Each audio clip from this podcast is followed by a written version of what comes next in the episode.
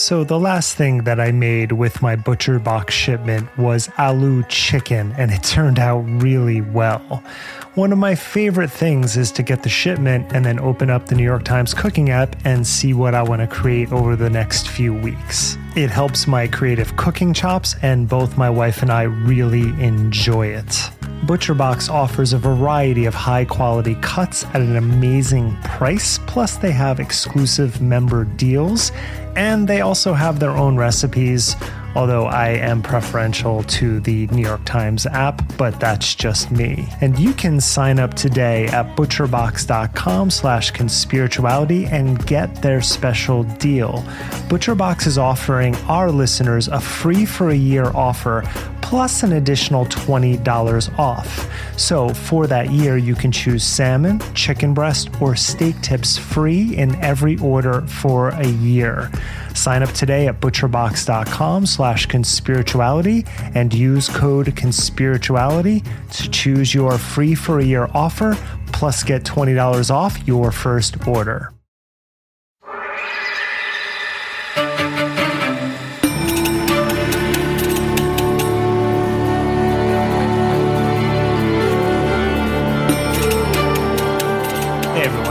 Spirituality. I'm Derek Beres. I'm Matthew Remski. I'm Julian Walker. Stay up to date with us on all of our social media channels, predominantly Instagram, a little bit of TikTok and Facebook, YouTube, which is giving us some trouble right now, but will persist at least for the moment. And at Patreon at patreon.com slash conspirituality, where for $5 a month, you can help support our work and access our Monday bonus episodes. Conspirituality 77 a homeopathy episode so potent you can't hear it. To prepare this curative episode, we listened carefully to alternative health consumers for many hours, taking an exhaustive history of life challenges on physical, mental, and emotional planes. We scanned the symptoms against our compendium of disease states and prescribed the precise substances that would mirror them. Then, we took minuscule audio samples from our podcasting apothecary, skepticism, melancholy, and empathy. We mixed these, diluted them a thousand times to the point at which they became completely inaudible. Then we shook them up and down while chanting the spell of this bespoke remedy, Conspiritualitis Investigarium. So please, don't try to turn up your volume on this episode. You can't actually hear it, and that's what makes it so powerful. But seriously, folks, welcome to our long awaited homeopathy show. And not a week too soon, NFL's leading quarterback, Aaron Rodgers, has just admitted to endangering the entire league by opting to be quote unquote immunized via homeopathy rather than complying with the league's vaccination requirements. He's also a lying liar. There are reports of homeopaths selling COVID 19 remedies through both small ops in the US and federally approved dispensers in India, where Narendra Modi's Hindu nationalists mingled sugar pills with astrology to help disguise their negligent pandemic response. Derek takes us on a tour through the strange history of this medicine that isn't there and interviews Jonathan Jarry of the McGill Office for Science and Society on why it haunts us. I'll contextualize homeopathy against the broader complementary and alternative medicine landscape, while Matthew wonders about the uses of magic.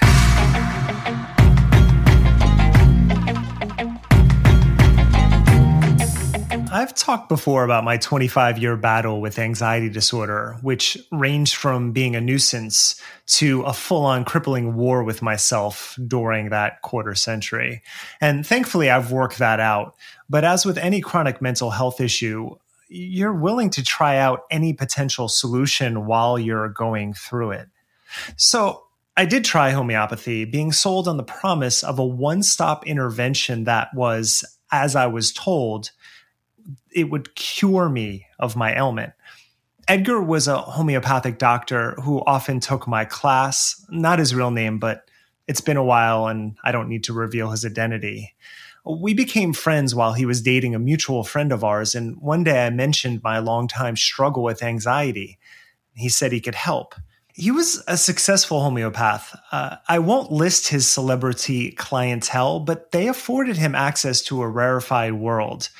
Knowing that I would be hard put to pay his session fee of $1,000, he only charged me a third of that. And so one evening, I walked up three flights of stairs in his Upper East Side apartment building, and we began. In retrospect, the session reminds me of that scene in the movie The Master, in which Philip Seymour Hoffman, playing the L. Ron Hubbard inspired character Lancaster Dodd, audits the psychologically unstable Freddie Quell, uh, played by Joaquin Phoenix. Moment by moment, Dodd dissects Quell, taking him deeper into his anxiety and neurosis. My dialogue with Edgar was equally grueling, and this is part of homeopathy. Hahnemann wanted that one hour talk session at the beginning of all of his uh, treatments. And by the end of my session, I'm emotionally and physically exhausted uh, Edgar had me in there for three hours as he broke me down, asking the same question five times in a row, as if my first response wasn't honest. He prodded and searched and kept me searching. He'd move on and return to the question a minute later, even an hour later. I wanted to scream in rage or curl into a ball. And all the while, he never broke form, stoic and patient and relentless. And to be honest, that was the good part. I recognized what Edgar was doing from religious texts, intentionally breaking me to find some essence of what I am, why I exist, how I perceive myself. He sifted through the scattered remnants of my past, foraging for clues as to why I'm so anxious. What could possibly call out my nervous system in such a way as to make me believe that at the sight of a particular downtown subway station or feeling the wrong temperature of a breeze on my skin or any of the other numerous triggers I suffered from, that I could very well die at any moment. He could he reconstructed my identity in order to show me the folly of my ways, not in order to control me as, say, a cult leader would, but in order to steel me against the indifferent danger signals I experienced every day in New York City. And my payment was worth that alone. But then came the cure. You're a vegetarian, correct? He asked me. And at the time I was. Well, he continued, how do you feel about self shellfish? Edgar told me about Calcarea carbonica, which is a homeopathic remedy that squashes the terror of anxiety triggers among a host of other symptoms, including an inability to keep warm and heavy sweating. And if that sounds strange, well, many homeopathic products purport to treat extremes in either direction. This shellfish concoction claimed to help people from going insane, as well as those scared of the dark, neither of which affected me. But that didn't matter this compound would work, and he knew it, and I believed him. He faxed the order to his compounder. A week later, I received a package in the mail, and I briefly sidestepped vegetarianism in the name of science. And as you can imagine, it didn't work. Spoiler. Okay, I've I've got some questions, Derek. I mean, first of all, were you familiar with homeopathy at this point? Did you did you know what the purported mechanism was? I would say I had the level of knowledge as some commenters on Julian's Instagram post preempting this episode, meaning I filed it in the it's a natural sort of remedy. It has something to do with that world that I was involved in. Did I know the specifics that we're going to get into in this episode? No, I did not. I note your ambivalence in your description because you compare the encounter with the master uh, and then you describe a kind of almost religious encounter where here's this guy breaking you down in order to put you back together. You want to rage and curl into a ball, but then you also found that it was worth it in some way. But it, it sounded to me like his therapeutic style was also like cures like in the sense that the encounter was grueling and exhausting like he was giving you anxiety uh, just through the consultation right it's kind of like how bee pollen or honey will help you with your allergies your seasonal allergies right the same concept effectively i've never gone to therapy so i don't know that experience, but I would say that was the only such session I was in. And from what I've talked to with people who go to therapy or have gone to therapy, it seems to me to be a similar encounter. And yes, it did it did impact me because there is something about as grueling as it was, as challenging as it was to answer the same question so many times and to really dig in, once you kind of get it out, you feel better. And I left that session, I remember feeling lighter than I normally did. Yeah, I think the, the, tricky thing that stands out to me about that is that in that process of a fairly confrontational uh, self reflection, you there some insight will arise, right? Some emotional shift will happen, and it does it does have echoes of certain forms of cognitive behavioral therapy or exposure therapy that's used for people who have OCD, like learning how to get into the triggered state and then deal with it so that you're not so overwhelmed by it.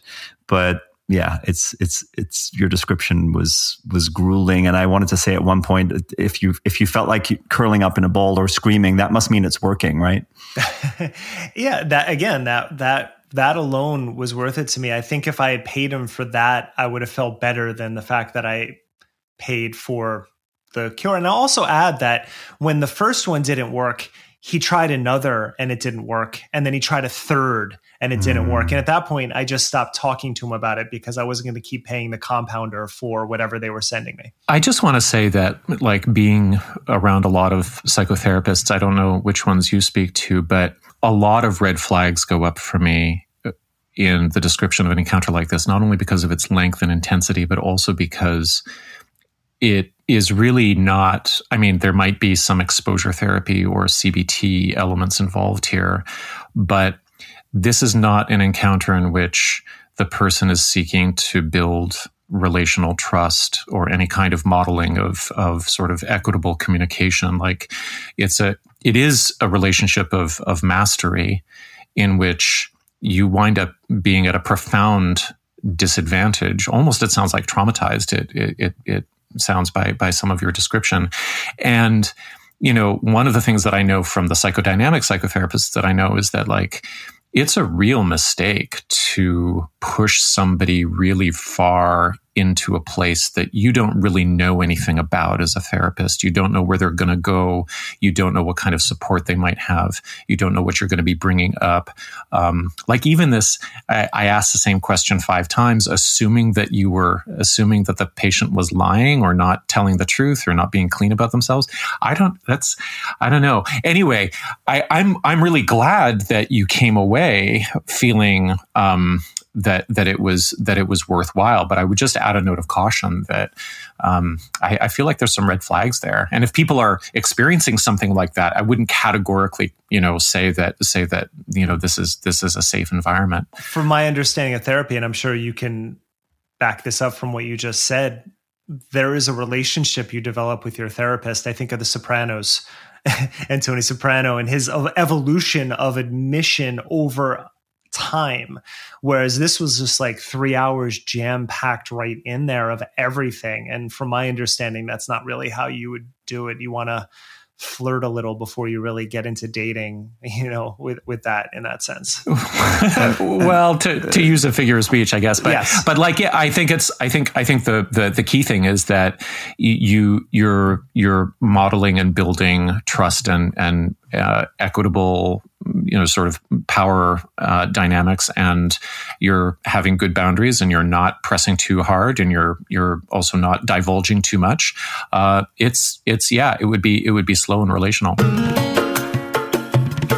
To understand the origins of homeopathy let's consider malaria. The oldest known treatment of this deadly disease dates back to the 4th century when Chinese doctors realized that the Qinghaozu plant alleviates symptoms. Artemisinin, still a cure today, dates back to ancient Chinese texts. In Peru, locals grappling with malaria have long bathed in water that was made bitter by the cinchona tree. And the bitterness is due to quinine, which also gives tonic water its bite. Quinine has more side effects than artemisinin, yet has been used to treat malaria since the 17th century. Artemisinin and quinine are frontline defenses against malaria today. Uh, in fact, quinine costs $2 a dose in most of the world, but it also costs $200 in America. That's another story we can do on healthcare, perhaps. But this is where Samuel Hahnemann comes into the picture, who learned about the cinchona while translating the Scottish physician William Cullen's book on malaria. And so Hahnemann left his medical post because he objected to practices like bloodletting and the forceful expulsion of stomach fluid that was popular in the hospitals at that time.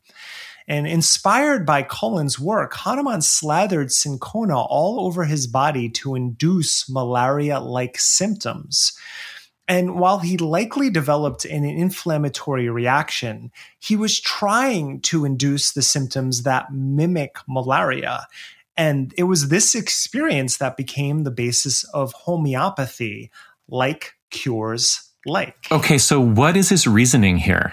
Uh, is he thinking that if you induce the symptoms that you don't have to experience the actual disease. And like did he feel that he was giving himself malaria or just the appearance of malaria? Is this is there this split between sort of the symptoms of something and the reality of the thing that that that sort of paints a metaphysical picture of what he's doing? I looked for evidence that he thought he got had malaria, and I didn't come across any of that. But there is something in developing the symptomatology that mimics the disease that he felt would steel his body against actually uh, or getting the disease down the line. So remember, he was he was influenced by Edward Jenner and vaccination science at that time.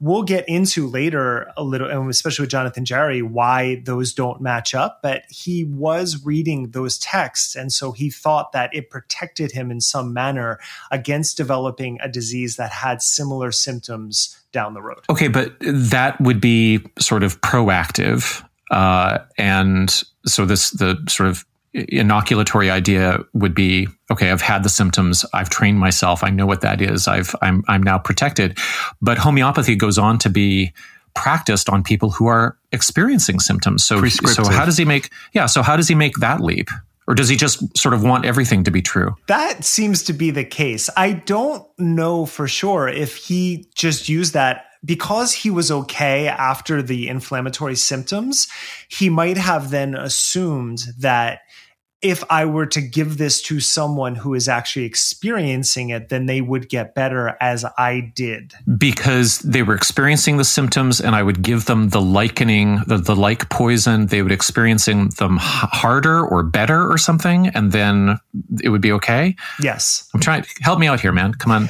Like, cause it, it, it is confusing. I think we're going to tease it apart a little bit more. Uh, the actual origin story of that episode was a little harder to come across. Besides what I presented there, yeah. But how he how he makes the leap from uh, disease specificity, which was also being developed at the time, to the metaphysics of the disease is still something that we're trying to grapple with. And that's why I think that Hahnemann would be a conspiritualist today if if he were alive. And that's why he yeah. lines up so well with what we're discussing on this podcast in general.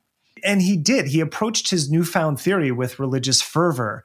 Uh, he coined the word homeopathy in an 1807 essay, and three years later, in the preface to his most famous work, which is the Organon of the Art of Healing, and that book remains required reading for homeopathic doctors today.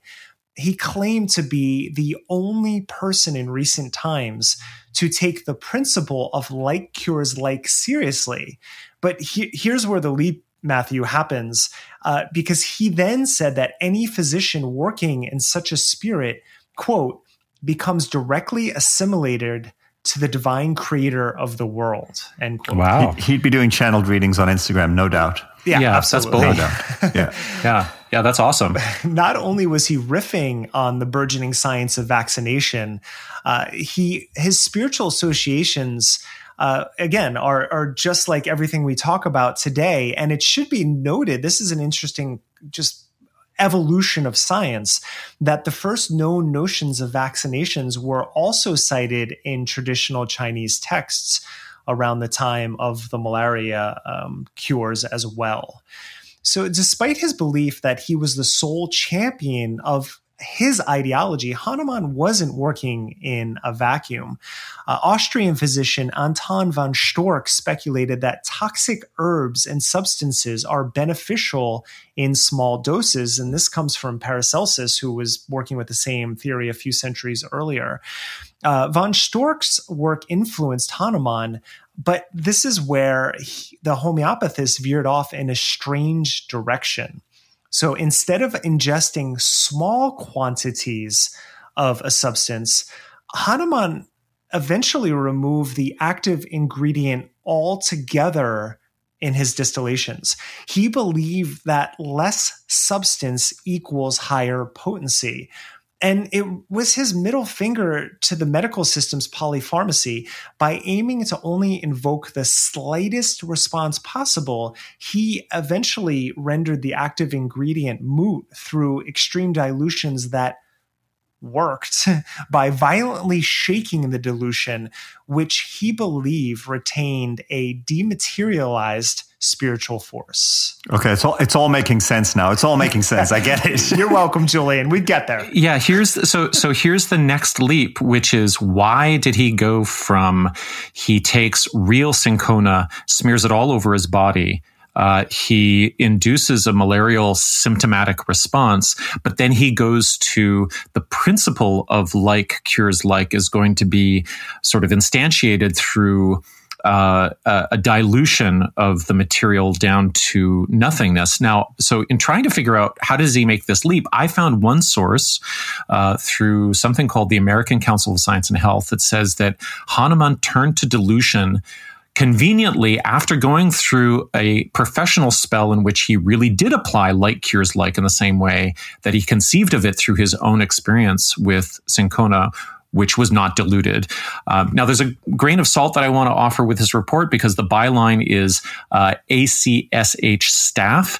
Uh, the article's from 1999. I phoned their office, and the admin there said that uh, the byline the byline meant the article was reviewed and signed off on by the council members. And I looked through the list of the council members.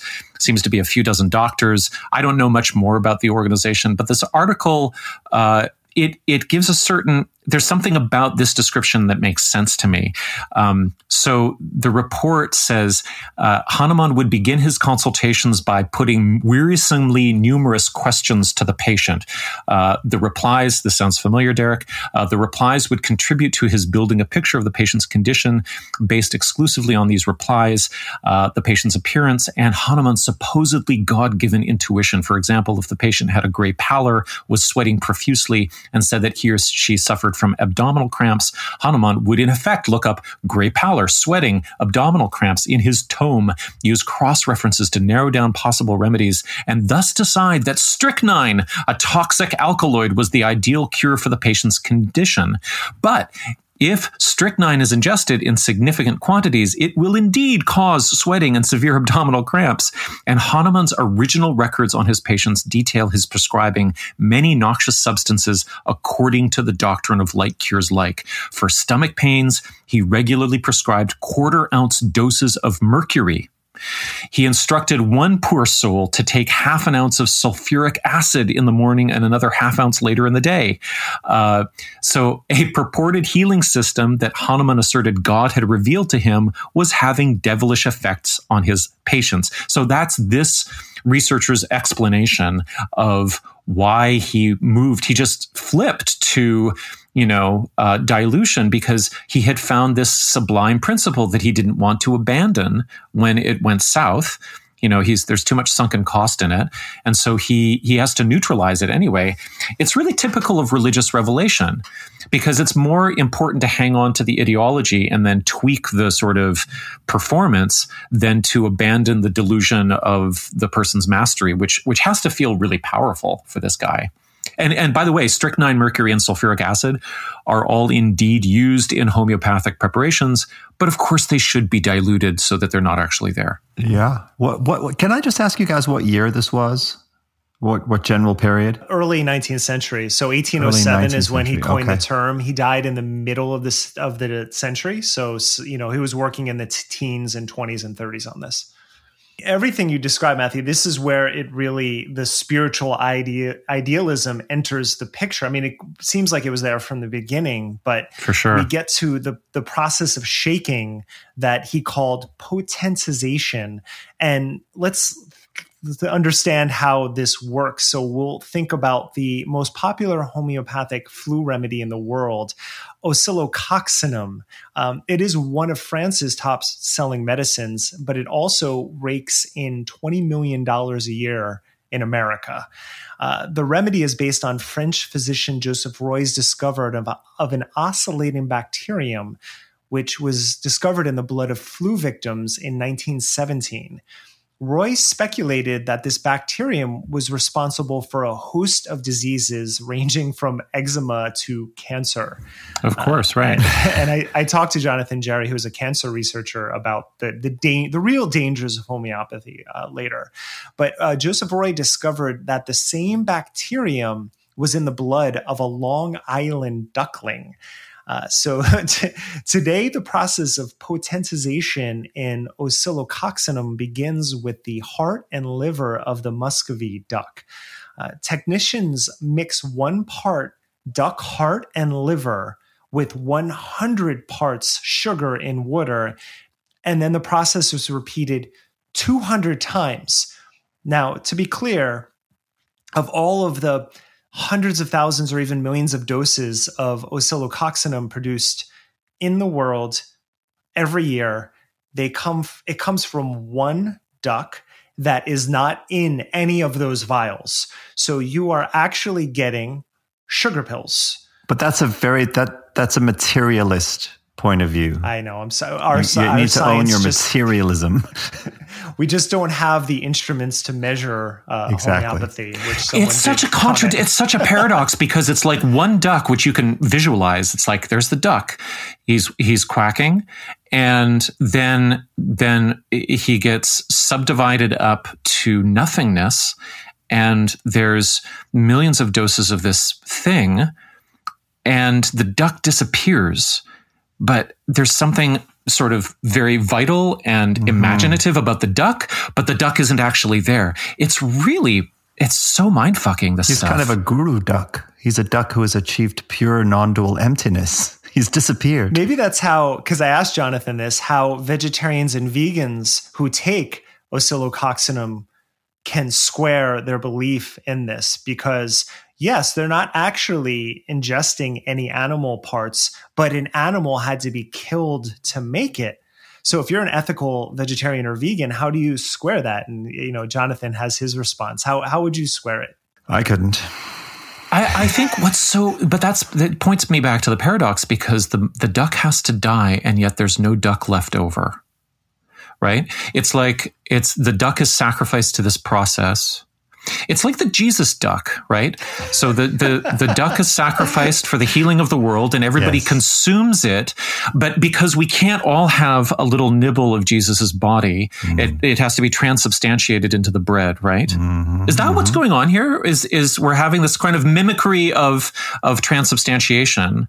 Uh, going on. Actually, this reminds me of the Oliver Wendell Holmes quote, uh, quote that I that I found that I'll read later. So yeah, we'll get to that. Let's continue about these di- dilutions because right. some over-the-counter homeopathic remedies actually do contain ingredients. Uh, you know what Edgar gave me did not, but uh, let's look at a little bit of the, their math. Uh, so, a homeopathic prescription that claims a potency of six x means there's one part of an active ingredient per million bits of sugar water, and by the time you get to six c, there's one part in ten trillion. And so I'm not giving any math lessons here. I'm not good at math, but 6C equals 12X according to their dilution process. So you can do the math when you look on your remedies if you buy them. But at 13C, no parts of the active ingredient remain.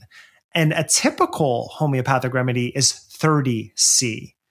So, former U.S. Air Force, Air Force flight surgeon and family physician Harriet Hall points out that at this level of 30C, you would need a container 30 times the size of the Earth just to find one molecule of the initial active ingredient.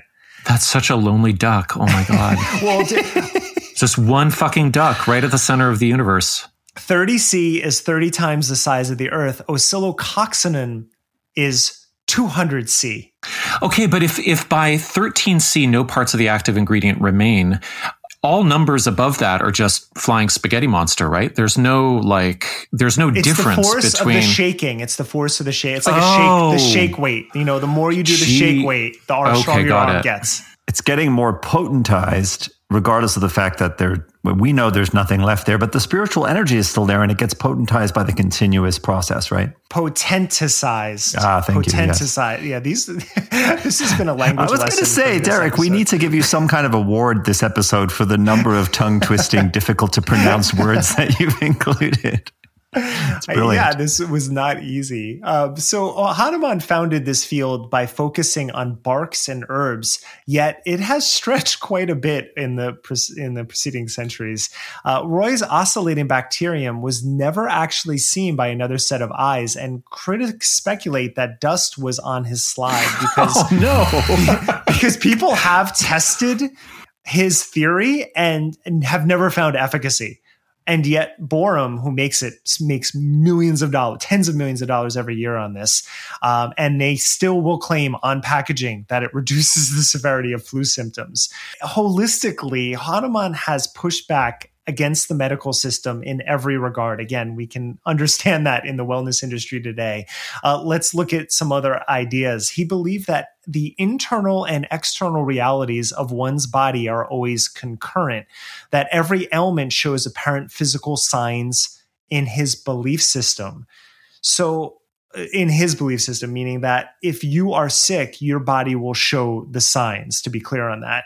And this is false. And even doctors at that time knew that because heart attacks and strokes don't have to show warning signs, yet can still be fatal all of a sudden. So many chronic issues escape conscious detection. What he wants to be is a diviner as well. He mm-hmm. wants to be able to read the signs in in in the mysteries of the physical world, but at the same time, he doesn't believe that those material things are are are ultimately consequential. Yes, so exactly. interesting. Exactly. Why? Amazing. His belief in an unbreakable bond between internal and external causes of disease was overturned when he was developing homeopathy.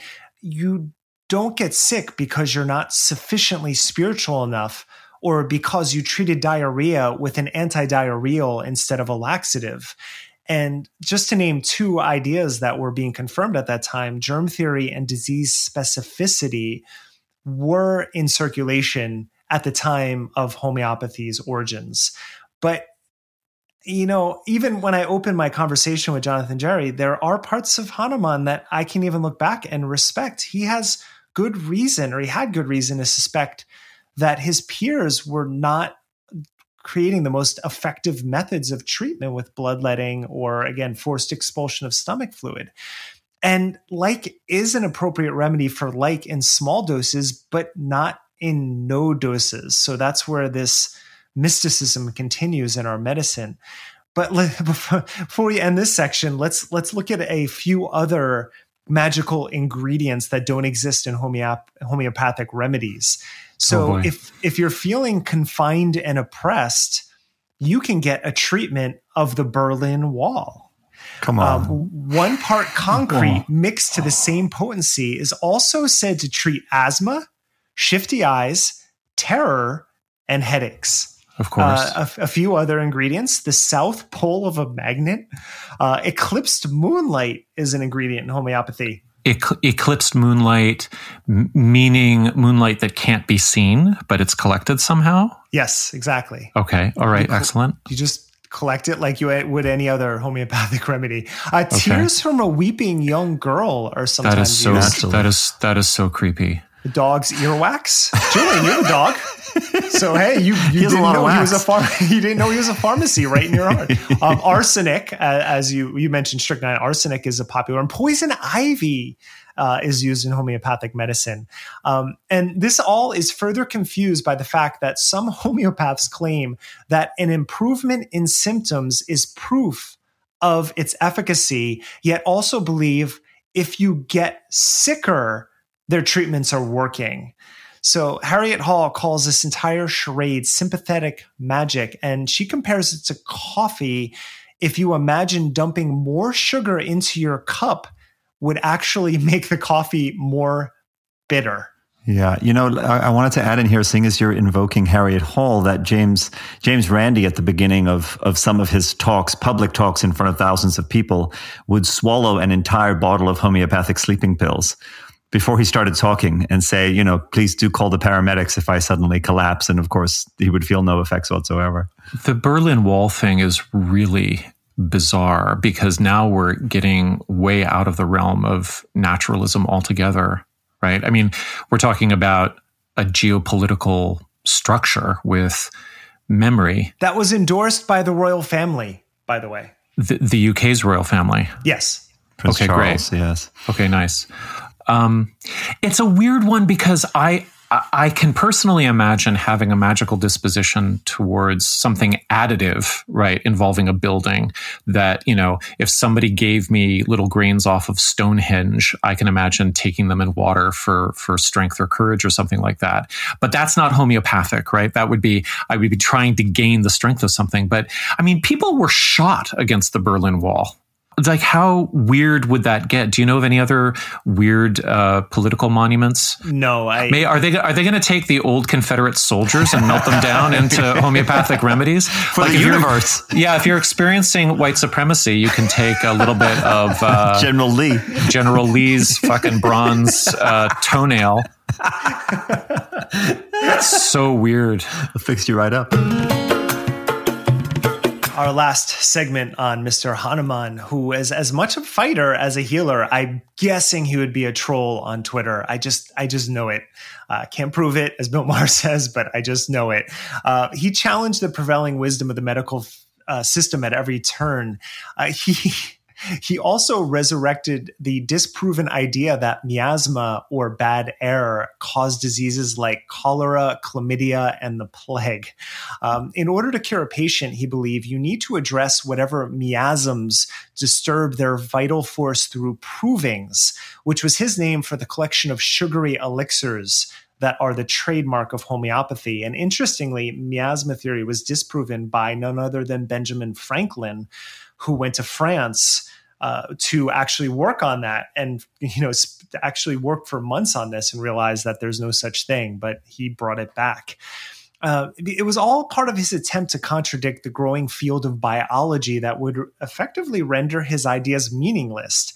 But he called all conventional medicine allopathic uh, it, it, which is a term that is uttered as a derogatory slight of treatments that contain active ingredients. So, more specifically, allopathy refers to opposite cures like. So, that was my anti diarrheal to help with diarrhea. Um, and whereas he would give you a laxative in some a laxative that wasn't actually there. But yeah, nice. he, he struck a chord. Homeopathy flourished throughout the 19th century, and it was introduced in America in 1825. In less than two decades, the American Institute of Homeopathy was established. Um, the Nazis became fascinated by it, uh, but they ended up abandoning it because they couldn't find any use for it. But it persisted in America. Uh, provings were classified as drugs in the United States in 1938 even with all of that momentum, the entire field petered out in the coming decades, and the last homeopathic hospital closed in the 1950s. And as we got into the 60s, it was nearly extinct, and then the hippies came around. So the back to nature mindset of the hippies and the and maybe the beats, uh, although they were a little wary of the hippies sometimes. Um, but it, they they combined in this severe distrust of authority and unnatural medications, which opened the doors for homeopathy to slip back in. Um, and look what was going on at the time. The first billion dollar class of drugs, tranquilizers, and specifically Miltown, uh, were being shown to have severe negative effects on people, which further stigmatized pharmacology in the eyes of the public medicine had advanced greatly. Uh, fewer children were dying thanks to sanitary hospital conditions, antibiotics, and vaccines, but alternative medicine it fulfills an inner yearning for connection to an earth so many of us are actually connected to these days. And and besides that, homeopathy speaks to many problematic issues in modern healthcare. Uh, conventional psychiatry, for one, it favors pharmaceutical interventions over talk therapy, even though research time and again has shown that talk therapy is more beneficial than pills or talk therapy in conjunction with pills is more beneficial than just pills alone. Um, you have our food system. It is broken. It has a major impact on our health. Sedentary lifestyles have made us weak and vulnerable. There, there are problems that Hahnemann was trying to address, but this belief in ancient medicines or the the idea and we can talk about hippocrates as well where he pulled some of his ideas from it denies the fact that we've made real hard won advancements in science and medicine this romanticization of nature also denies the fact that the earth is not here for our benefit. Humans have evolved despite it, not because nature just welcomes us.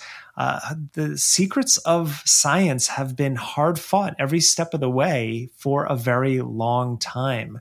And for most of history, disease was an invisible process beyond comprehension. And yet, step by step, medicine has been a process of experimentation and failure fueled by an occasional breakthrough.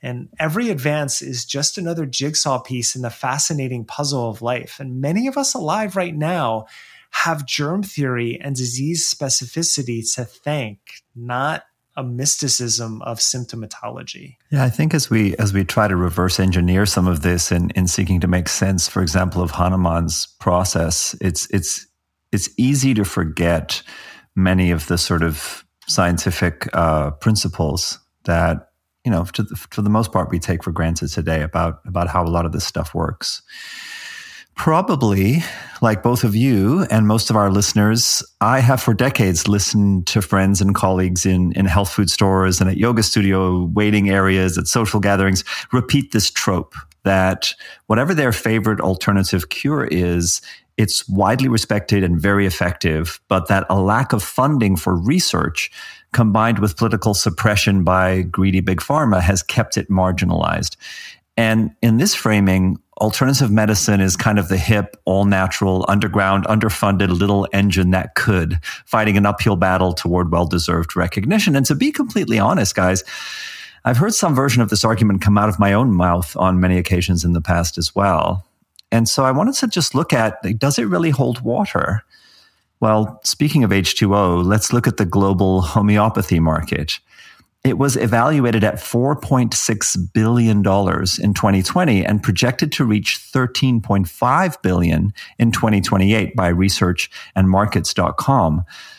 The much larger global uh, complementary and alternative medicine market, of which homeopathy is a slice, was reported by Grand View Research at $82.7 billion in 2020 and projected to grow to over $100 billion this year and then balloon up to 404 billion by 2028. And just as an aside, do, do either of you want to hazard a guess at which novel treatment within the CAM, uh, complementary and alternative medicine grab bag, is projected to grow the fastest uh, in terms of its compound annual rate due to consumer demand. Uh, fecal transplants. well, that, that, that, actually might be a good one. There's a really good South Park episode this season on fecal transplants. Highly recommended. nice. it would fit very well for conspiritualists. The data I've heard is that fecal transplants may be the only way to actually get uh, good gut flora back into your into your intestines, right? Uh, but it's not. It's magnetic therapies. Oh. Which, despite having shown insufficient evidence for any and all of their marketing claims, which include things like helping with pain, nerve function, cell growth, blood flow, longevity, or to treat either arthritis or cancer, no evidence for any of that. Nonetheless, they're still projected to increase revenue by over 23% annually during the coming seven years. These are magnets. These are magnets. Like on your fridge? Uh, yeah, well, precisely, but they're put into pseudo medical devices that you wear on your body or that you sleep on in your mattress or that are, are used by some kind of machine to conduct weak electromagnetic fields through your body to cure you of certain things. Oh man, that's like playtime. That's like, it reminds me of, um, did you guys have magnetic toys? Uh, like Yeah. things that would, magnets that would be embedded in little sort of plastic Sure. pillars and they would connect together? My daughter's obsessed with them. that's got to be some of what's going on, right? Is that is that you you you play with magnets and the magnets are cool. Magnets are magical. I mean, there's a there's Right. that cl- insane clown posse song, right? That has that line, "Magnets, how the fuck do they work?" Right about the mysteries of the universe that only God can explain. Magnets are used in research to induce out of body experiences. yes, So what's fascinating is people will use magnets and think it might help nerve function and cell growth and blood flow, which it hasn't been proven for, but tell them that dualism can be induced in a laboratory by the same, uh, you know, the same Technology. substance, magnet Yeah. technology. Yeah. Thank you. Then they would deny that. they can stimulate very specific regions of the brain, Matthew, with uh, with transcranial magnetic impulses and induce all, all sorts of interesting altered states. Is it is that because of what iron deposits in your head or something or Uh, well, I mean, you know, they they use um, functional magnetic resonance imaging works on the, Oh. on the fact that there is iron in your blood, and so Right. blood flowing to different regions of the brain indicates different types of activity or lack of activity. But I don't think it's so much that. I think it's that the fields temporarily either shut down or overstimulate specific areas that will then mess with your perception of reality. Wow? This has been repeated dozens of times, Matthew, by the way. And it was first done in Spain, I believe, about almost 14 years ago. And now it's been repeated. So, and I've actually know at least one person who has been induced in a lab. And they said it was actually one, he, he was a metaphysicist, but he said it was one of the most spiritual experiences of his life. And it was purely because of the magnets. All Yeah, right, the, man. The, the place doing the research that I've found the most interesting is called the Karolinska Institute, which I'm not sure exactly which country they're in. Sounds maybe Polish or, but Karolinska. They're, they they have a fascinating YouTube channel. So anyway, regardless of the trope that complementary and alternative medicine, which I'll refer to as CAM for now on, is the noble underdog being suppressed for corrupt financial reasons. There's pl- obviously plenty of money based on those figures, right? Being made on this kind of medicine and its claims. And it's only increasing. In fact, the lack of evidence for its efficacy doesn't seem to matter at all. So we can maybe chalk that particular popular objection off the board. But what about the other one? Is the lack of evidence itself a kind of evidence for the conspiracy against uh, CAM? Are these are there studies being done, or is the Western medicine pharmaceutical cabal using mafia tactics in collusion with corrupt governments to kneecap holistic remedies and modalities? Well. Let's talk about the National Center for Complementary and Integrative Health, or the NCCIH. This is the U.S. government agency founded in 1991.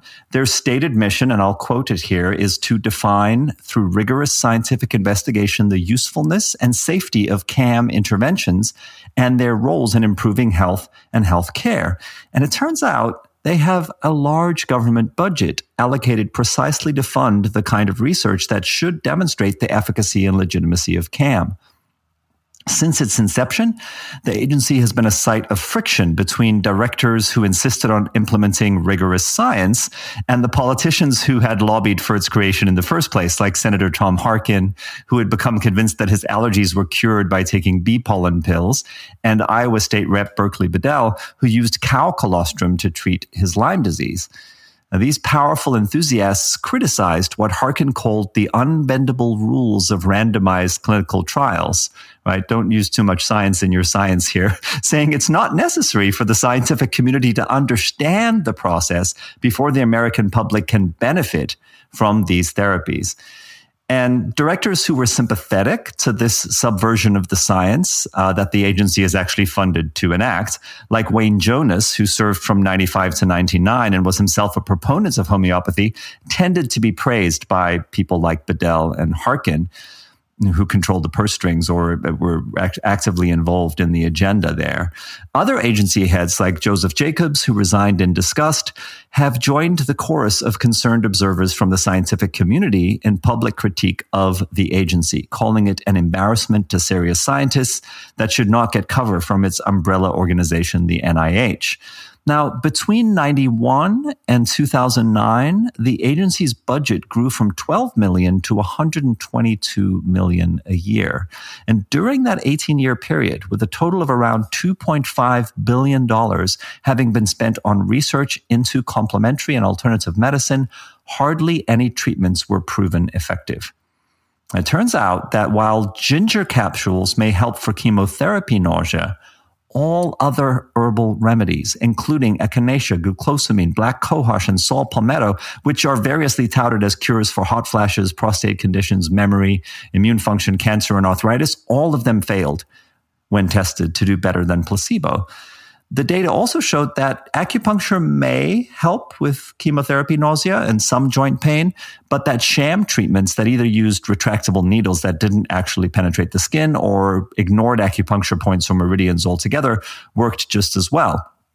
Yoga and meditation might help anxiety, pain, or fatigue, and that's as strong as any of this evidence gets. As for homeopathy, to their credit, the NCCIH correctly reports on its website that there's little evidence to support it as an effective treatment for any specific health condition, which says a lot, given that some who formerly worked at the agency have pointed out a, a, pattern of being reluctant to ever say that a treatment had not been shown to work, right? We still need some more research just to, just to make sure.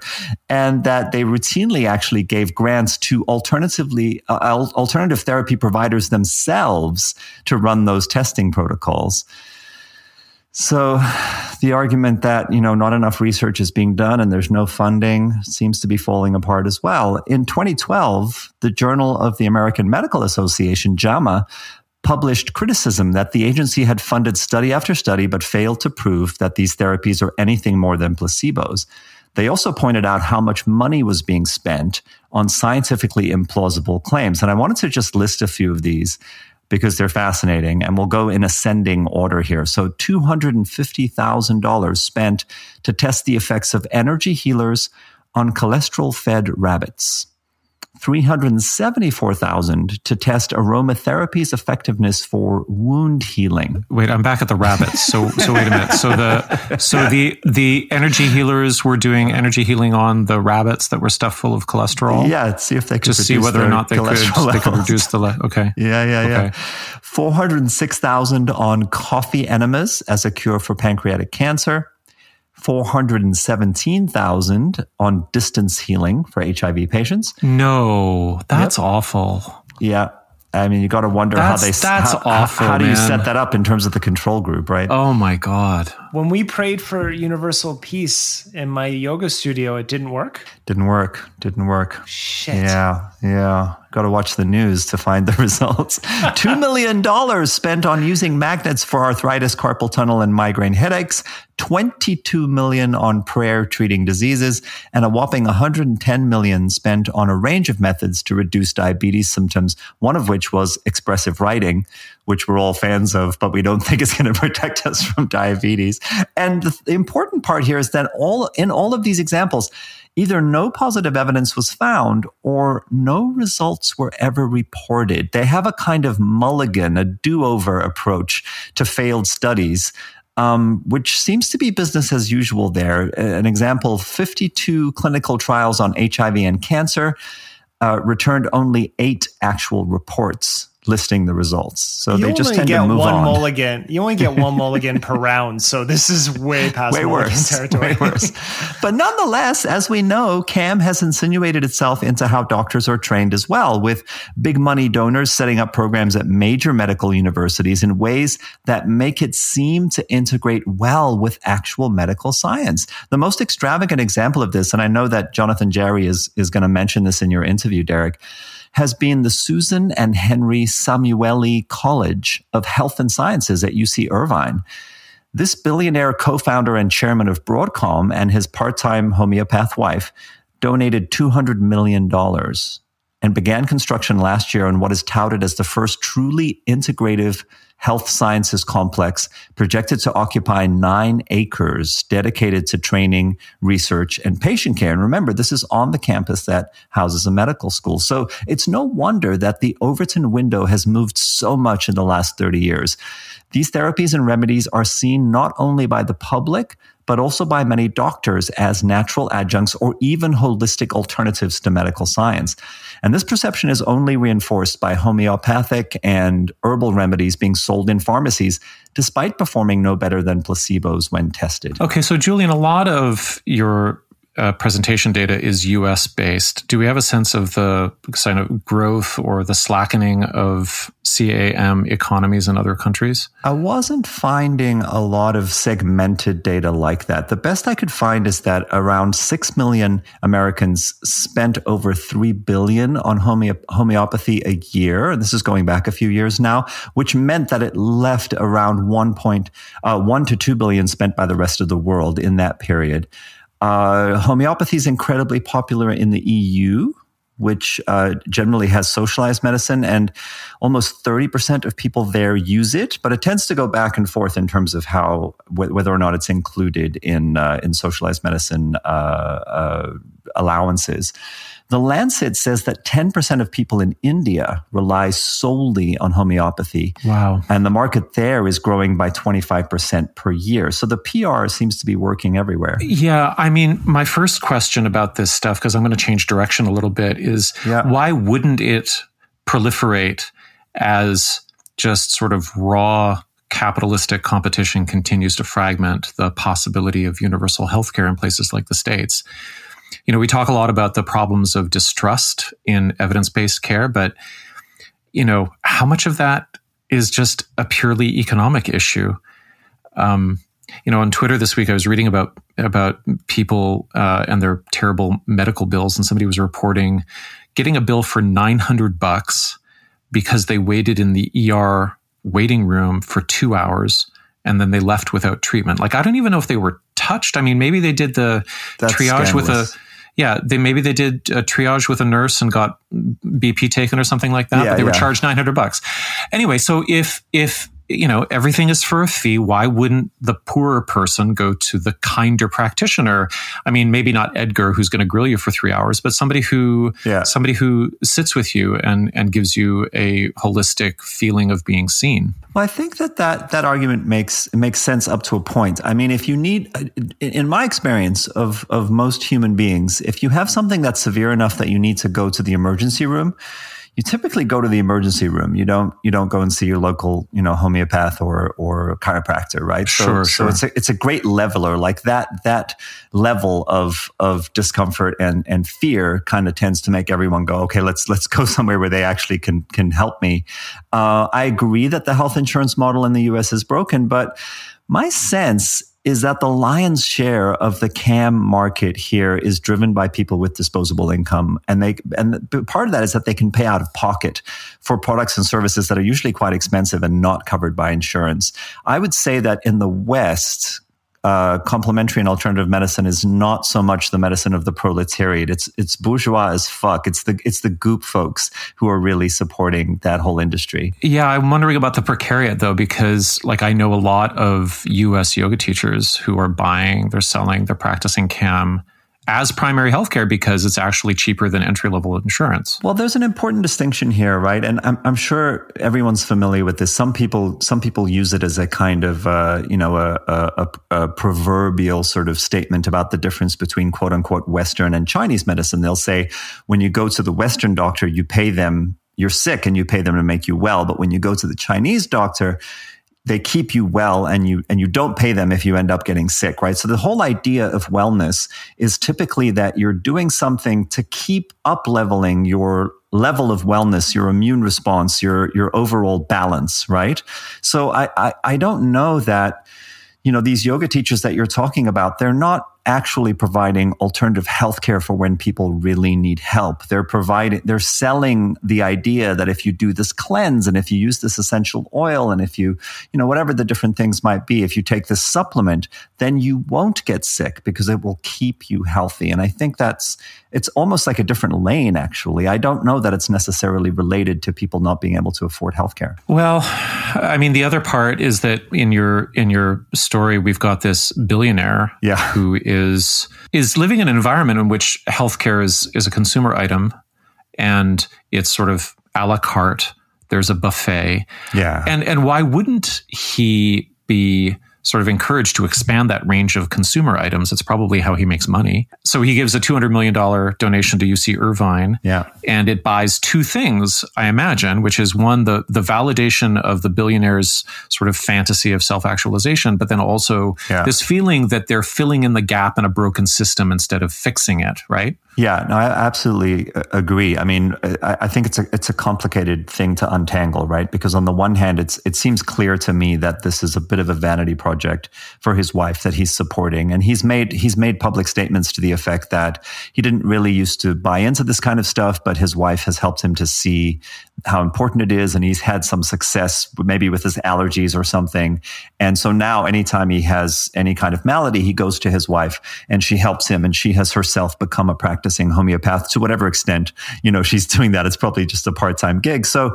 uh, it, I, I feel that there's a there's a sincerity there that's probably this is my speculation that's probably driving why they're doing it. And they do believe there's a gap in the system. Uh, and they probably do believe that all manner of you know homeopathic and alternative uh, providers and and people who make remedies deserve to to be paid well and and make a living, and they do want to support that. I don't know that they're necessarily. I don't see any evidence that they're necessarily seeking to themselves profit financially from uh, expanding the market and the a la carte kind of options as you suggest but it's all it's all in there in some kind of relationship right well and all of the concentration draws the attention away from basic questions of you know public health and vaccine access. And you know that's 200 200 million dollars going to medical professionals at UC Irvine that could be doing something else with that money. Absolutely. But I, I, tend to fall on the side that says, well, they probably don't think vaccines are as, as much of, as crucial of an aspect of public health as we do. They probably right. think, well, if everyone was just, you know, had access to, to these other remedies, that would be better for the, for the larger population. Well, here's where I want to go with this because, you know, you have both uh, and I've done it to a certain extent to um, close the door on homeopathy as a practice in terms of its theoretical absurdity and its complete, you know, sort of clinical failure. You know, and in your this great interview that you did with Jonathan Jarry Derek, we're going to hear him say things like homeopathy just doesn't work. It can't work. It can't work because the mechanism is nonsensical. It can't work because there's no evidence that says that it works. And, you know, he's right. Uh, he's an expert at what he does. And also, there's this, to me, there's a troubling finality to that kind of argument, not because it's not factual, but because I don't think it's going to speak to a significant chunk of the population that we actually want to communicate with. So, anyway, I, I feel this door is closed. The, the evidentiary door is closed. It's almost like, you know, the, the door of science can close shut on a particular pathway of understanding the world. Uh, and on the other side of that door is a bunch of people who just are going to not be seen anymore. So I, I would like to find some windows here because I think that our arguments can start to sound like one of two options, which is, you know, you're telling the homeopathy consumer, hey, you should really just surrender to the evidence, right? Which is what it would feel like. It would feel like, oh, okay, uh, I guess I believed something that couldn't possibly work, and that might take you know some emotional bandwidth. It it it it might take some effort, but then you know, especially when you get into arguments around you know, is the Overton window around CAM being expanded or moved, Julian, you know, in terms of what's becoming more acceptable to medical professionals, there's also this sense that I'm getting from our argument that oh, it looks like people are getting stupider, right? Yeah, I, I, don't I don't think so at all. I, I think that there's a very effective PR campaign that's very deliberate that has over time has changed language and, t- and changed strategy and sought to make inroads in a way that seems to legitimize something alongside something that has no evidence to support it or that whenever it is tested turns out not to not to live up to its claims alongside real science-based medicine that that that that is a cultural phenomenon that's going on. But we can look at other cultures. For example, you can look at most of the Scandinavian countries where between one and two percent of people use use homeopathy, for example, where you've just you've just had it, there's a difference between being stupid and just being misinformed. And we have a we have a misinformed populace. We have a very low level of scientific education uh, in the states, and there are other countries where that's not the case. And as a result, people look at something like homeopathy and they and they they can correctly parse it out and go, yeah, actually, that doesn't that that that violates the laws of physics, chemistry, and biology. It probably doesn't work. Is it final? Well, no, nothing is final, but it's highly, highly, highly unlikely to be true. I I just have a hard time given the feedback that we got in previewing this episode on socials, mm-hmm. any of the people who are really fans of homeopathy listening to this episode not feeling like they're on the other side of that door. But it's really hard. I mean, I mean, do we do we have to approach every question that people? I mean, just as a general sort of rule about about how how we navigate things as human beings, do we have to approach every belief, every untrue belief that someone might have? In a way that that is never going to make them feel like they're being told, you know what, that's actually just not true because that might hurt their feelings or make them dig their heels in deeper. I mean, I think we the progress we've made from the time when when people when witches were being dunked in the water, you know, and and and drowned in a in a heads you tail heads heads you lose tails I win kind of thing or whatever the different practices that have gone on, bloodletting, etc., we've moved forward because we've just come to a point collectively where we've said, actually, it turns out that's not true. And and I think that there are other there are needs that those untrue perspectives might fill, but those needs can be can be understood on their own terms and met in other ways without enabling falsehoods that are poten- potentially quite dangerous. Well, let me talk about those needs in terms of magic in yes. um, an empathetic way, let's say. And I'll, I'll, start with a little bit of a critique in this uh, quote that I found from Oliver Wendell Holmes, the Supreme Court Justice. This is from his medical essays. I guess he was a doctor too. Um, anyway, uh, he says, Some of you will probably be more or less troubled by that parody of medieval theology, which finds its dogma in the doctrine of homeopathy, its miracle of transubstantiation in the mystery of its dilution its church and the people who have mistaken their century, and its priests and those who have mistaken their calling. As I was going through the literature and preparing for this, I think what really struck home for me was that homeopathy seems to be an ideal type of medical intervention for the highly sensitive person who feels alienated from the clinical world. And I, am thinking specifically about parents here who are you know extremely vigilant about their children's well-being um, and who are like really protective in all areas of life. You know i'm thinking of the parent who is constantly on the lookout for a viral or bacterial infection although that's maybe not how they would frame the actual illnesses uh, or understand them given that they're lay people. But hold on. When you say an ideal type of medical intervention I think what you mean to say is the type of quote unquote medical intervention that they would be vulnerable to or that would appeal to them, even though it's not actually a medical intervention. No, no, I think it's actually, well, okay, so take, take out the word medical. Yeah. I, I think it's an ideal type of way in which they might be able to perform the role of healer in their own homes. If within your definition of ideal, you include probably won't work, then maybe. Well, uh, yes, but, but that's that's based upon their belief state at the time of applying it, right? Yeah. So you're saying to them it would seem ideal. Yeah. Yeah. Okay. Right. Got it. You know, I, I was thinking about I was thinking about um, this this fellow parent who I don't really know very well, who turned turned to me in the schoolyard one day and said, uh, "My child is going on a plane to visit their grandparents in Alberta tomorrow, and they're flying." Uh, on an Air Canada plane. It's got a big, you know, um, red maple leaf on the back, and so you can visualize it, right? And I said, yeah. Um, and you know, this this kid is nine years old or so, and they said, um, "Can you do me a big favor?" And I said, "Yeah. What what what's it, what do you have in mind?" And uh, this person was a little bit shy to say, but she said the plane takes off at nine thirty. Um, can you visualize it? Um, can you visualize my kids sitting in the plane? And when it's about to take off, can you just surround it with a halo of protective light? Uh, that would make me feel better. And I said, sure, I can do that. And she said, you know, I know it's kind of silly, but I just feel that it makes a difference. And I don't know, it reminded me of this because I think there's a lot of parents who have rituals.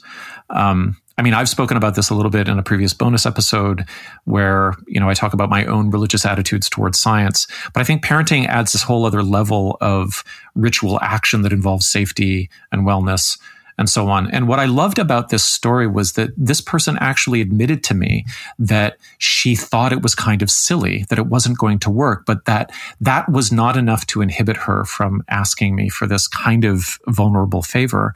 This is not somebody who knew me very well, certainly not somebody who had heard this podcast, uh, or she wouldn't have known, you know, which which way which way I I uh, track, but you know so now i'm a little bit exposed uh, and that makes me a little bit sad because I doubt that anyone who hears this podcast will entrust me with a request like that. And standing in the schoolyard, that's like a meaningful conversation. And so my point is that I think with homeopathy, we have something similarly innocuous, but also powerful and setting aside the stuff around like will it delay people's treatment will people think that it cures cancer i'm thinking more about the fact that as a parent you can stand at the rack of bottles at whole foods and you can go through this complex ritual of safety providing uh, and look at all of the racks and racks and you know pick out the tiny hundreds of tiny little bottles with these latinate names you know and and you know they sound like uh, harry potter. I've got some of them here. Aconitum socotrina argentum calcarea eupatorium lycopodium pyrogenium. It just goes on and on. Oculus reparo Alohomora. Wingardium Leviosa. Wingardium Leviosa. Lacanum Inflammaria. Petrificus Totalis. Yeah, lots of Hermione in there. I mean, just like when we're reading Harry Potter, I think that the parents standing in front of those bottles also know that these little white pills are fantastical. There's there's a part of them that has to know that. And so because I haven't I haven't met anybody I haven't met anybody who says who doesn't say well it's just it's they're just they're they're mainly sugar, right? Uh, I don't know how it works. This is the sort of the folk knowledge and, and, conversation. And so I think it's a way for them to engage in this process of doctoring with very low stakes, but very high intentionality and emotional commitment. Um, and, you know, and, and parents will say, you know, it can't hurt. And so, you know, I think it allows a kind of ritual environment that feels more trustworthy, certainly than walking into the ER. Of course, when push comes to shove, they're going to do that. Or going to the pediatrician who might be speaking in a specialized language that they don't have access to.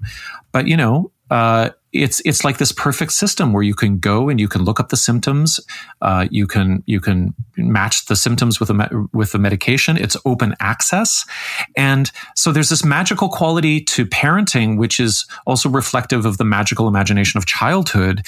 And so I don't think we're going to get past this unless we crack this sort of mysterious nut of of how how is it magically important to people? I like what you're saying for several reasons. I think that it's it's very kind and it's very empathic. There's a there's a sweetness to it. There's a there's a tolerance to it. Um, I, I, I there, there, are several things you said around it, maybe being innocuous yet powerful. Uh, that that people who are using it don't really believe that it's going to do something. That it's a kind of a role playing game.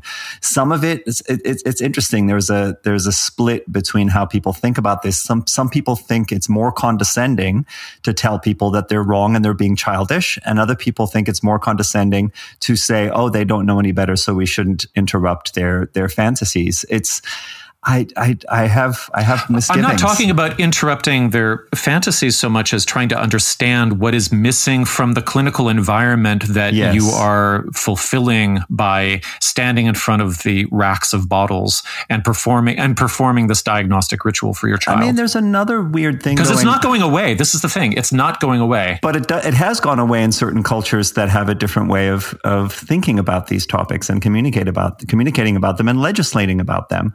So so so in a way, yeah, it's not going away in our particularly privileged culture where uh, lay people like to pretend that they know that they know something about medicine because this this this alternative sphere has been legitimized for them and they and it makes them feel empowered. But i think it's actually healthier for them to feel less empowered and to know actually you you should go to the experts and you should look at what the science says. And if you don't understand it you should talk to someone who does rather than thinking you can just stand in whole foods and you know decide for yourself which of these magical sounding remedies you're going to give to your kid for their ear infection until it gets bad enough that you actually take them to a real doctor so i and i also i you know i have to say i i had a child uh, my, my wife had a child i was uh, involved in the birth of my child uh, about three and a half years ago um, i was just in the in in the emergency room and then in the hospital with my wife who got a diagnosis for multiple sclerosis in the last 10 days Yeah. prior to that, we were in and out of the hospital with my daughter. She spent three nights there. We had 10 days of back and forth to the ER with terrible fevers.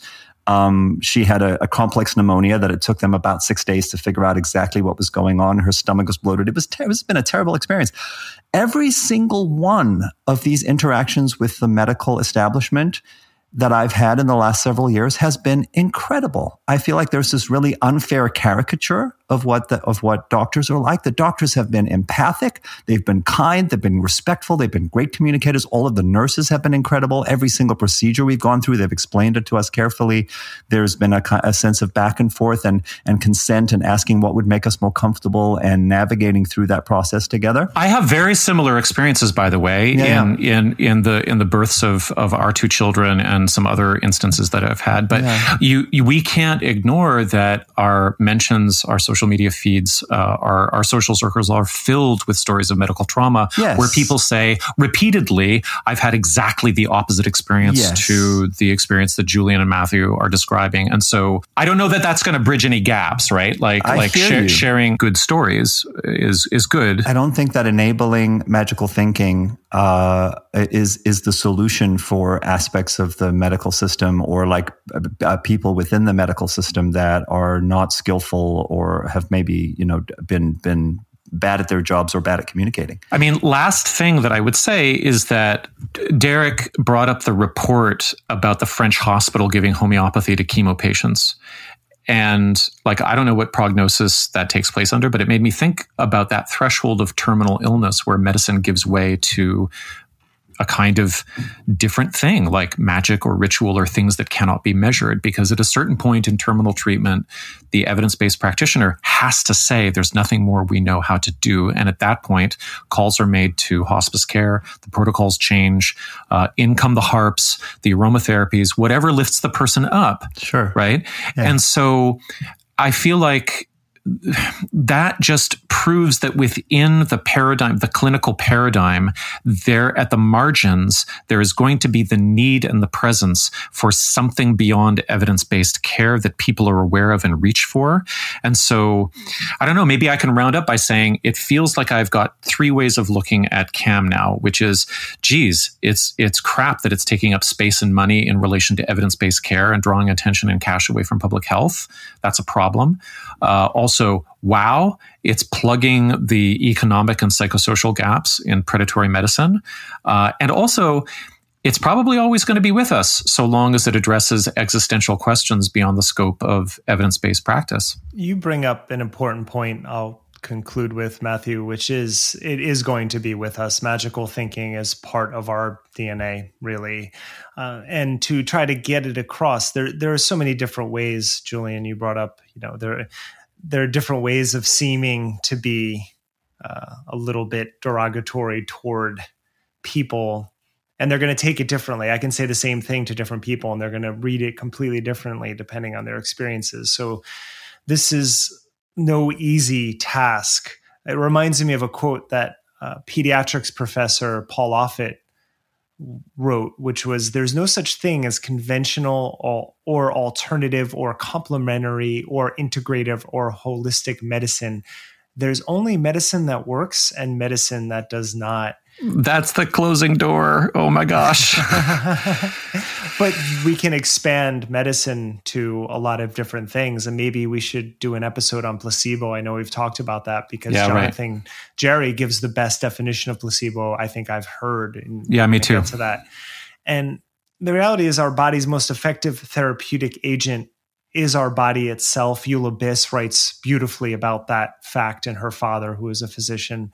Um, and these are the biological processes that we've evolved over millions of years of trial and error. So, in reality, if you're spending $15 for a bottle of Sambucus at Whole Foods, you're probably just wasting $15. And if the placebo response kicks in and you feel better after taking it, then it might be worth it. But if you're using homeopathy to treat cancer, as I talked with Jonathan about, there's a real problem. And I just hope that in these conversations, whether people agree to us with us or not, in their relationships to medicine and healing, I just hope it doesn't get to that point where they have to really be harmed or lose someone because they've taken these remedies that don't work and then they only find out when it's too late.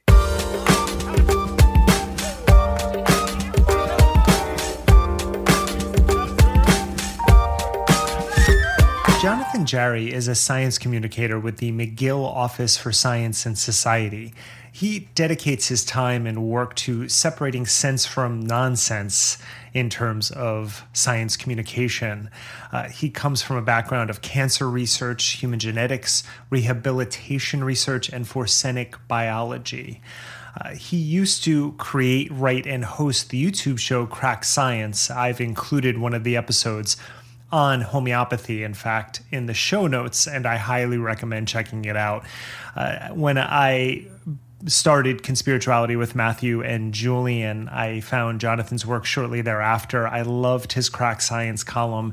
This episode on YouTube really shows what we talk about in terms of what homeopathy actually is and the dilution process. Uh, he's been featured in the BBC, CBC, Wired, Global TV, all over the place. He talks to the press often, and I'm really happy he took some time out to talk to Conspirituality about um, a few aspects of homeopathy. We've already talked about it a bunch, but he brings real clarity to science communication. I also recommend following him on Twitter at Cracked Science. I read all of the articles that he writes and puts out about the broader science world and the misinformation and disinformation out there. What a day to talk to you. I don't know how closely you're following this Aaron Rodgers ordeal. I, I actually I had to look it up earlier today because I know I was I knew there was going to be a question about this, and I don't follow sports at all. Um, so I, I read about this. I was like, oh, okay, yeah, okay, figures, yeah. he just did a 45 minute segment on this sports podcast. I Oh, really? am not a sports follower either. Uh, it actually is broken down. Someone on Twitter, Computer Cowboy, that I retweeted, shared the entire play by play, and I just watched it before talking to you. You don't have a ton of reference with this, but let's just start here. Someone tells you that they're immunized from COVID 19 because they've taken a homeopathic remedy.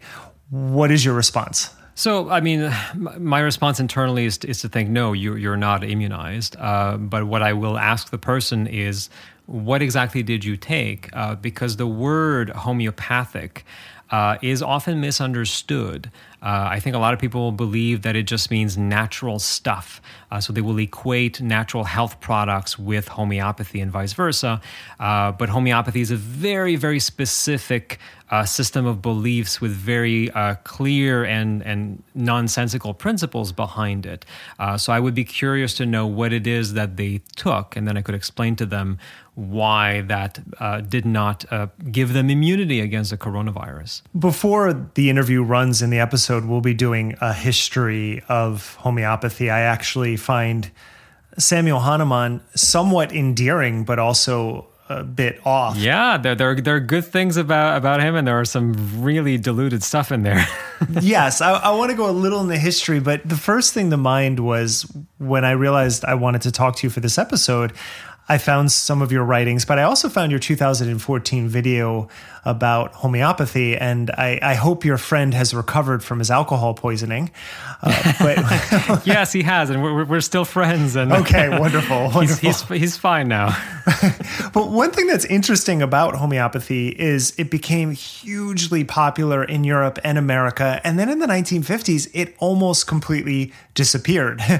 and then in the late 60s, it came back with a vengeance. Hmm. And why do you think it's grown in popularity since that point in the late 1960s? That's a good question that I, I don't have an answer to. You know, I, I, I do have to wonder. Um, I don't know. I, I, have to. I have to wonder if, if, if it is in response to um, the growth of the pharmaceutical industry. If this is seen as sort of a, a rebellious pushback against it. Uh, if it's just uh, better marketing on the um, uh, by by the companies that are making these uh, these remedies and by the homeopaths themselves. Um, I don't know. I don't. I don't really know. Well, there w- there was an inflection point, and this was part of the research for my last book, so I'm a little more aware of the specifics of that. In terms of in the 1950s, you had this surge of tranquilizers that Americans were taking. And it was in the mid to late 60s that they found out how damaging mm. tranquilizers were, which eventually led to the creation of antidepressants, which has its own problems. So let me reframe that question then. Why do you think homeopathy is so popular now and it persists despite being, you know, completely unproven I can't even call it medicine, really. No, no. I mean, that, that's why I, you know, I say I say remedies, I say products, uh, because yeah, it is it is not medicine. Um, I, I, think there are two reasons why it remains popular. I mean, the first one is the people who understand what it is. Um, I think they respond to it because they see it as uh, as something that is effective and 100% safe um, because that's how it's been sold to them, um, and and they may have um, they may have a lot of skepticism toward the pharmaceutical industry, which I share to a certain extent, but certainly not to their extent. Um, and then there are the people who are buying these products and they're being deceived because they don't know what homeopathy is. Uh, they just uh, they just think that because they are being sold in pharmacies and they're often being sold next to actual pharmaceuticals that they clearly must work. Uh, otherwise, they wouldn't be there. They wouldn't be. Uh, they wouldn't have a, a, the approval of the regulatory agencies to be there. And so, and when you tell them uh, what homeopathy actually is, they feel deceived. Uh, they feel cheated. Uh, so, so I think there are two main reasons why people gravitate toward these products. Matthew preempted this episode on Instagram this morning, and as expected, we've gotten some pushback from homeopathic pr- practitioners or or people who have experienced uh, what they consider some success with these uh, remedies. They invoke the placebo effect, which I am personally fascinated by. Mm-hmm. How do you feel about someone who takes homeopathic products and believes it's doing something and then will say, I don't care if it's the placebo response? The, the, the placebo response, the invocation of the, of the placebo response is very interesting in this context because um, what placebo typically means in uh, biomedical research is uh, the idea of removing non-specific effects to see if the intervention that you are uh, that you're studying has a direct effect on the condition that is being studied. Uh, so these are things uh, like uh, wanting to please the investigator, uh, like regression to the mean, of having symptoms that go back to their mean value because they were at their extreme value, of self limiting illnesses, of, of, of using different kinds of treatments, interventions, all those kinds of things uh, that have nothing to do with the intervention itself, but that happen naturally. And so you want to get rid of those. That's why you have a placebo group to, t- to take those into account. And then you can subtract that from the intervention group to see if at the end of this subtraction you are left with an actual specific effect. And because uh, when we test uh, interventions like homeopathy, for example, in uh, in rigorous studies, um, there is no difference between the placebo group and the uh, the group that got the the homeopathy. Um, and this is true also for other kind of alternative uh, healing modalities. Uh, what has happened is that they have jumped on this and they have sort of uh, changed the definition of the placebo effect by saying, well, the reason that it works is through the placebo effect. See, see, there's a placebo effect there. You see it; it's in the placebo group, and that's why that's the thing. Homeopathy works through the placebo effect. Um, but but this idea of the mind influencing the body and sort of healing the body uh, through the strength of belief is not something that I have seen being well justified scientifically. Um, it seems to me, from what I've read, that, that the placebo effects are mostly everything else, and there's not a lot of that, you know, mind influencing uh, the body uh, left at the end of this, uh, this, this, this definition. And the problem with believing that, uh, or, or simply saying to yourself, well, you know, it works with the placebo effect, I'm happy with that, is that there are real harms uh, that can be caused by uh, by resorting to homeopathy. Uh, you know, you, you may end up delaying real treatment. And if your condition is something that can worsen and that can be treated medically, then you're delaying an actual treatment and your, and your condition can worsen. Uh, there's also the financial aspect, right? So if you care about um, about about consumer advocacy, consumer protection. These uh, remedies, these products, they are not free. They cost money, and if you go and see a homeopath, that is again money out of your pocket for something that does not work. Um, there's the, the the broader philosophical argument that believing nonsense is harmful. You want, you know, there is value in in knowing things that are true, in understanding how the world around us functions. Um, and the thing about homeopathy is that you know, and, and, and hopefully we'll get into what it actually is, uh, you might think uh, that it's it's always safe because there's there's really nothing in there, uh, but that's not necessarily the case. Um, so, for example, there was a, an infamous case of teething tablets a few years ago, uh, meant for uh, for infants that had too much belladonna in them. They were homeopathic belladonna teething tablets, uh, so there there shouldn't be any belladonna left in there, but there were, and belladonna can increase your heart rate, can increase your body temperature, can give you constipation, give you hallucinations. And so there were some very high levels of belladonna in those products uh, because the manufacturing standards of homeopathic products uh, are not uh, at the same level as those for pharmaceutical drugs. In fact, there was a letter by the FDA uh, a few years ago that was following inspections of a, of a manufacturing plant for homeopathy in England that stated that one out of every six bottles was not receiving the dose of quote unquote active homeopathic drug solution because the, the, whole assembly was wobbling during the filling, so the ingredients were dripping down the outside of the vial. So they were literally getting nothing, uh, one out of every six bottles there. Um, so that's the issue. And then uh, what you brought up earlier, the, the, the thing about you know immunization through homeopathy, there is there are things called homeopathic vaccines. They're called nosodes, um, and they are made from uh, excretions from from uh, excreta and, and all kinds of bodily fluids of infected people people. So somebody with measles, for example, you know, you would get uh, some of their excreta and then you would dilute it, and that would be a homeopathic vaccines. They do not work. They do not immunize you, um, and that's that's potential harm there. You think you're immunized against a, a very serious uh, infection, and you're not. And then the last bit of harm that I can think of is this belief in grand conspiracy theories because a lot of people, unfortunately, in the in the alternative health sphere, uh, they do embrace these large conspiracy theories of big pharma.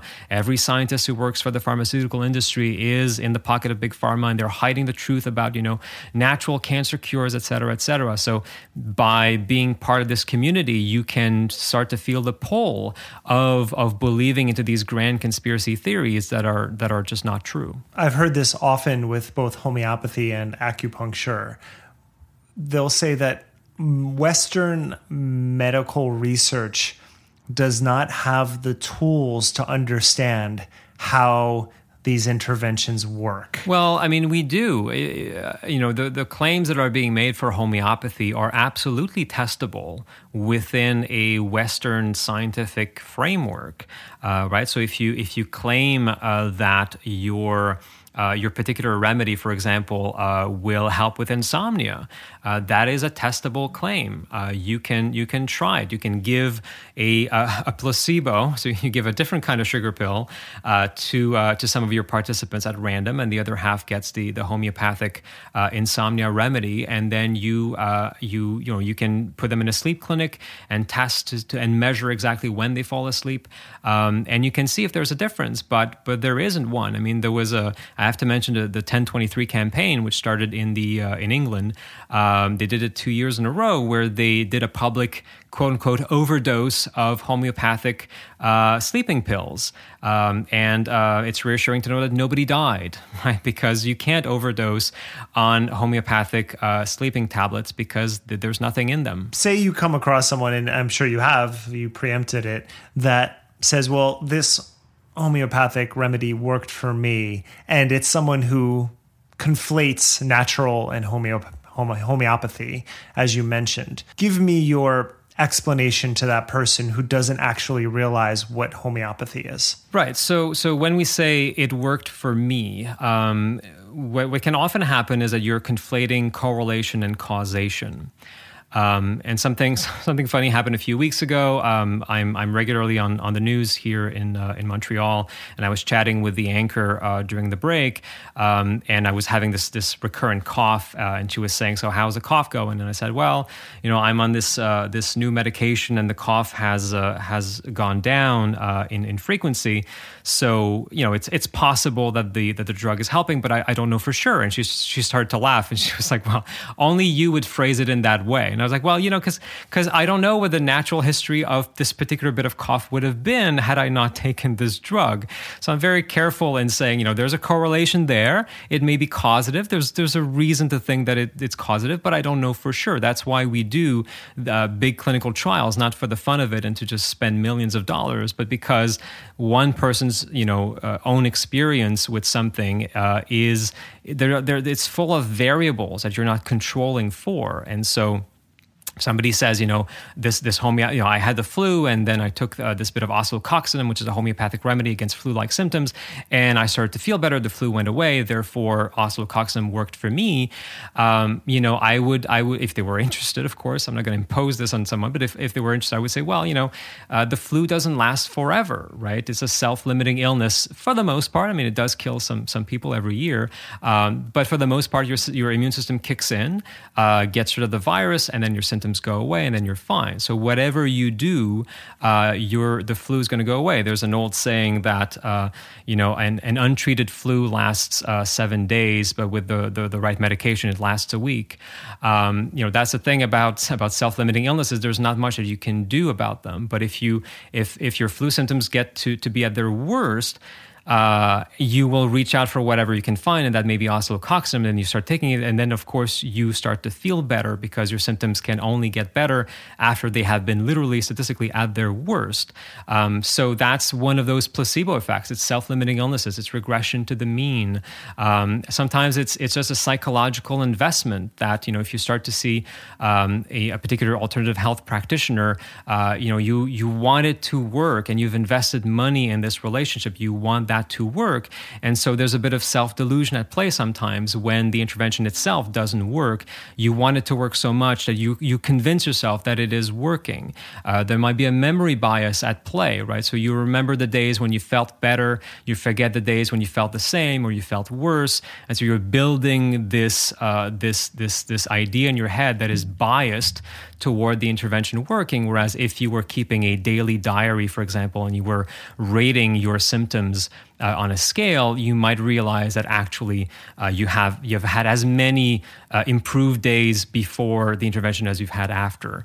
Uh, so all of those things can contribute to making you think that an, an, an, intervention like homeopathy worked when it actually didn't. You bring up oscillococcinum. I'll be using that in the episode to explain homeopathy because I'm kind of fascinated with this ethical question, and I'll pose it to you and see if you have any thoughts on it.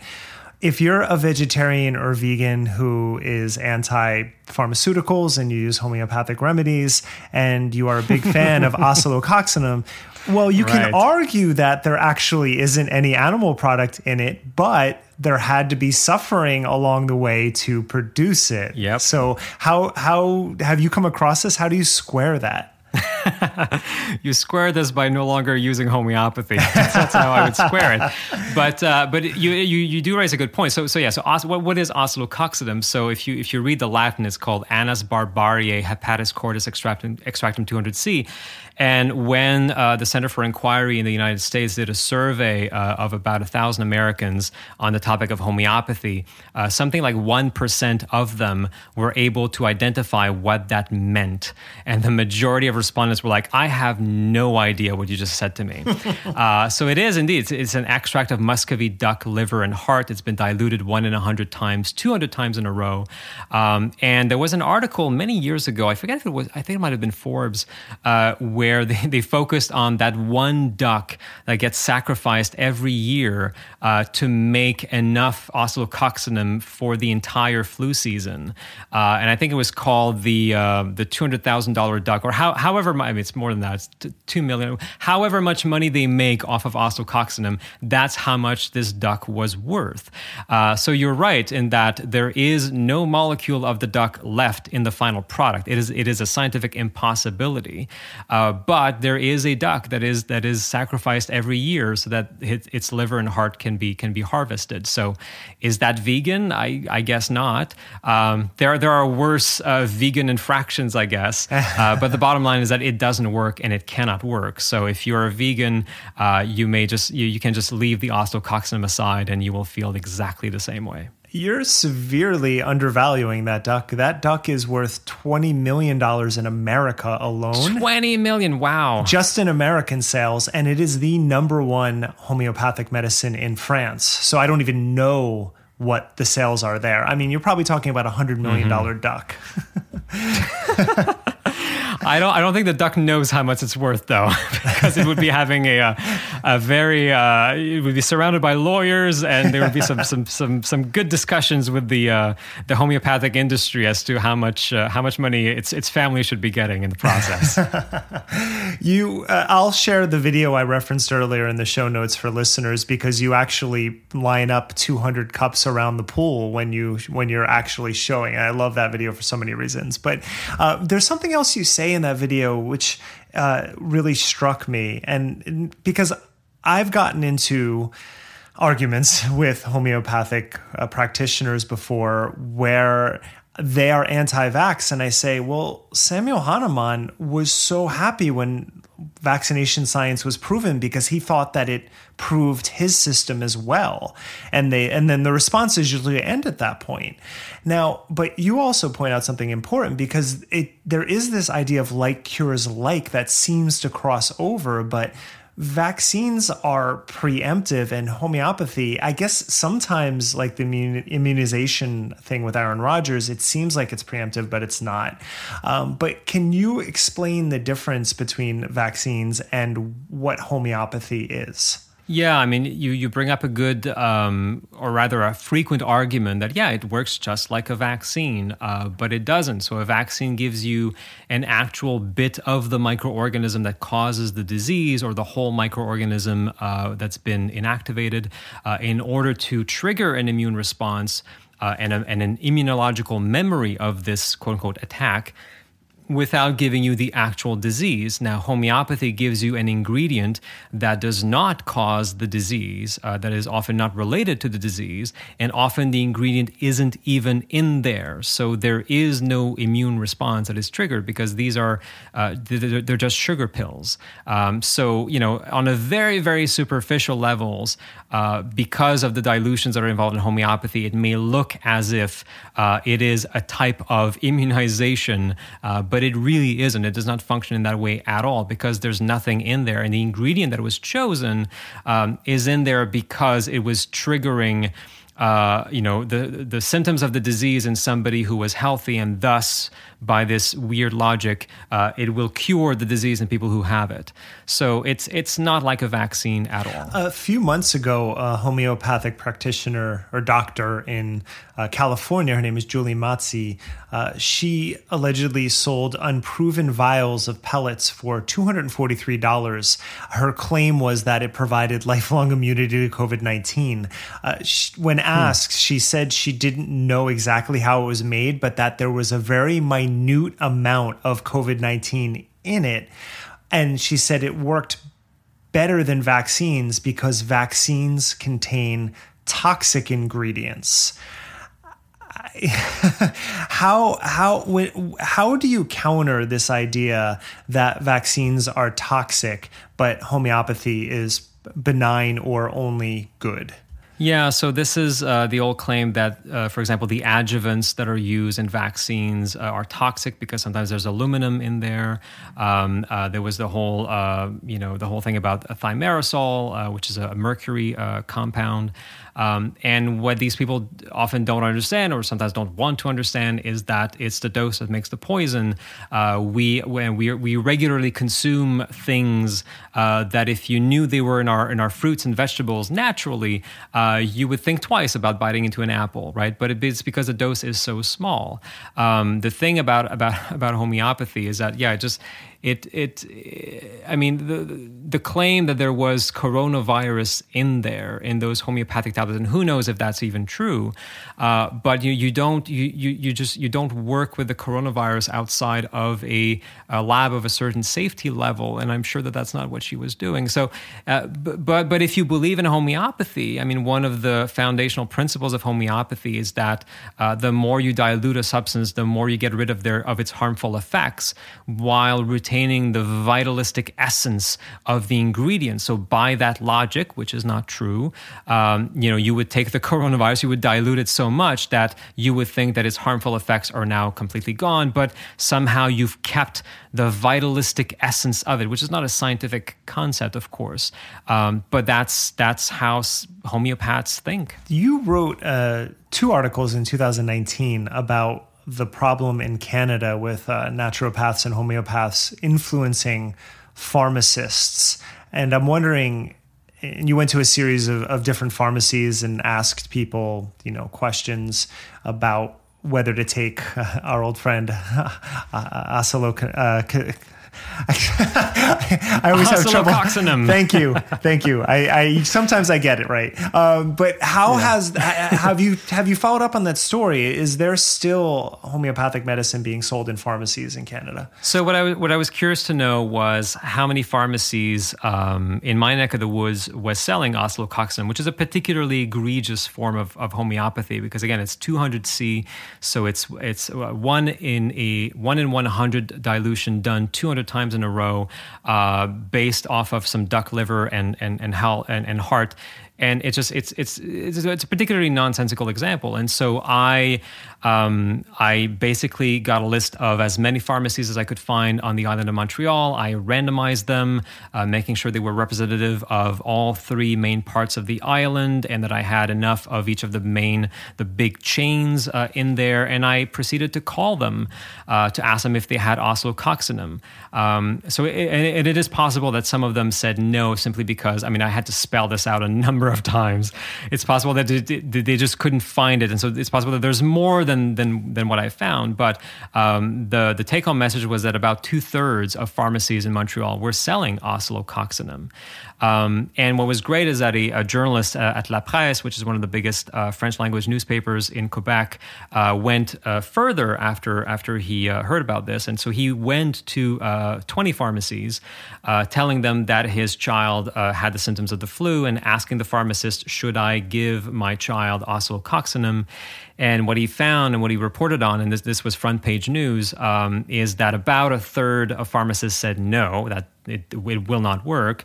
A third said, maybe uh, some people believe in it some people don't i don't know what to tell you and then a third said yes uh, this this should work um, and what was very interesting is that he then um, as part of his reporting he questioned all of the cogs in that system because the problem is that nobody wants to take responsibility for this. Um, the pharmacists will say, well, um, I'm only in control of what's behind the prescription counter. The rest is a store, and so it's it's the it's the banner really is the is, the whole uh, store that decides you know what gets put on on shelves. Uh, those stores uh, and the, their owners will say, well, you know, uh, Health Canada, which is our regulatory agency for health products uh, here in Canada, they uh, they approve these products. So who are we to disagree? And Health Canada will say, well, you know, it's up to pharmacists to use their expert judgment and guide consumers toward the right choice. So nobody wants to take responsibility for this. But as part of this uh, this piece for La Presse, um, uh, the Order of Pharmacists of Quebec, who were confronted with this, uh, had to basically uh, send a letter to all of their pharmacists all over the province and say, You are not allowed to endorse homeopathy. Uh, you are pharmacists. Uh, this is not science based. Uh, if you are caught endorsing homeopathy, you, there will be potential sanctions. Um, so there was that. Um, and then the other thing was that the there's a, a, small organization called the ABCPQ, uh, which is a, an association of uh, pharmacy chains in Quebec. Uh, so we have things like Shoppers Drugs Mart and, and Uniprix and a bunch of different pharmacies uh, that have uh, a lot of stores all over Quebec. And so that association uh, decided to, and and this is really, I think, I think it's um, it's a question of having the right person at the right place, uh, you know, being asked the right question by the right journalist. Uh, they decided that they had to do something about this, and so they voluntarily made signs. Uh, that uh, that they mailed to every pharmacy in Quebec. Uh, these signs are optional. Um, and the sign basically states that uh, there is no scientific evidence behind homeopathy. Uh, if you need uh, more uh, advice on this, please consult with your pharmacist.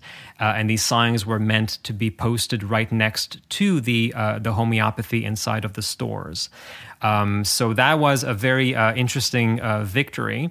Uh, now, again, those signs are optional. Um, then the pandemic happened. That was two years ago. The pandemic happened. And at my own pharmacy, the sign went away at some point, and I was um, very worried that those signs had just, you know, um, just just been been uh, trashed, or maybe some homeopathy activists had gone in and removed them all. I don't know. Um, and what I can say at the moment is that um, I am working on a bit of a follow up. Um, I'm working on this with uh, some interesting people who have a very large platform. And what I can say is that uh, many of these signs are still there. Um, and we'll have to see if uh, we can put some uh, an additional bit of pressure uh, to see if more changes can be enacted. Oh, a teaser! I like it. You got to keep me updated. sure. now, Paul Offit wrote that there's no such thing as alternative medicine. There's medicine that works, and then there's everything else. Mm-hmm. Uh, and that's always stuck with me since I read one of his books.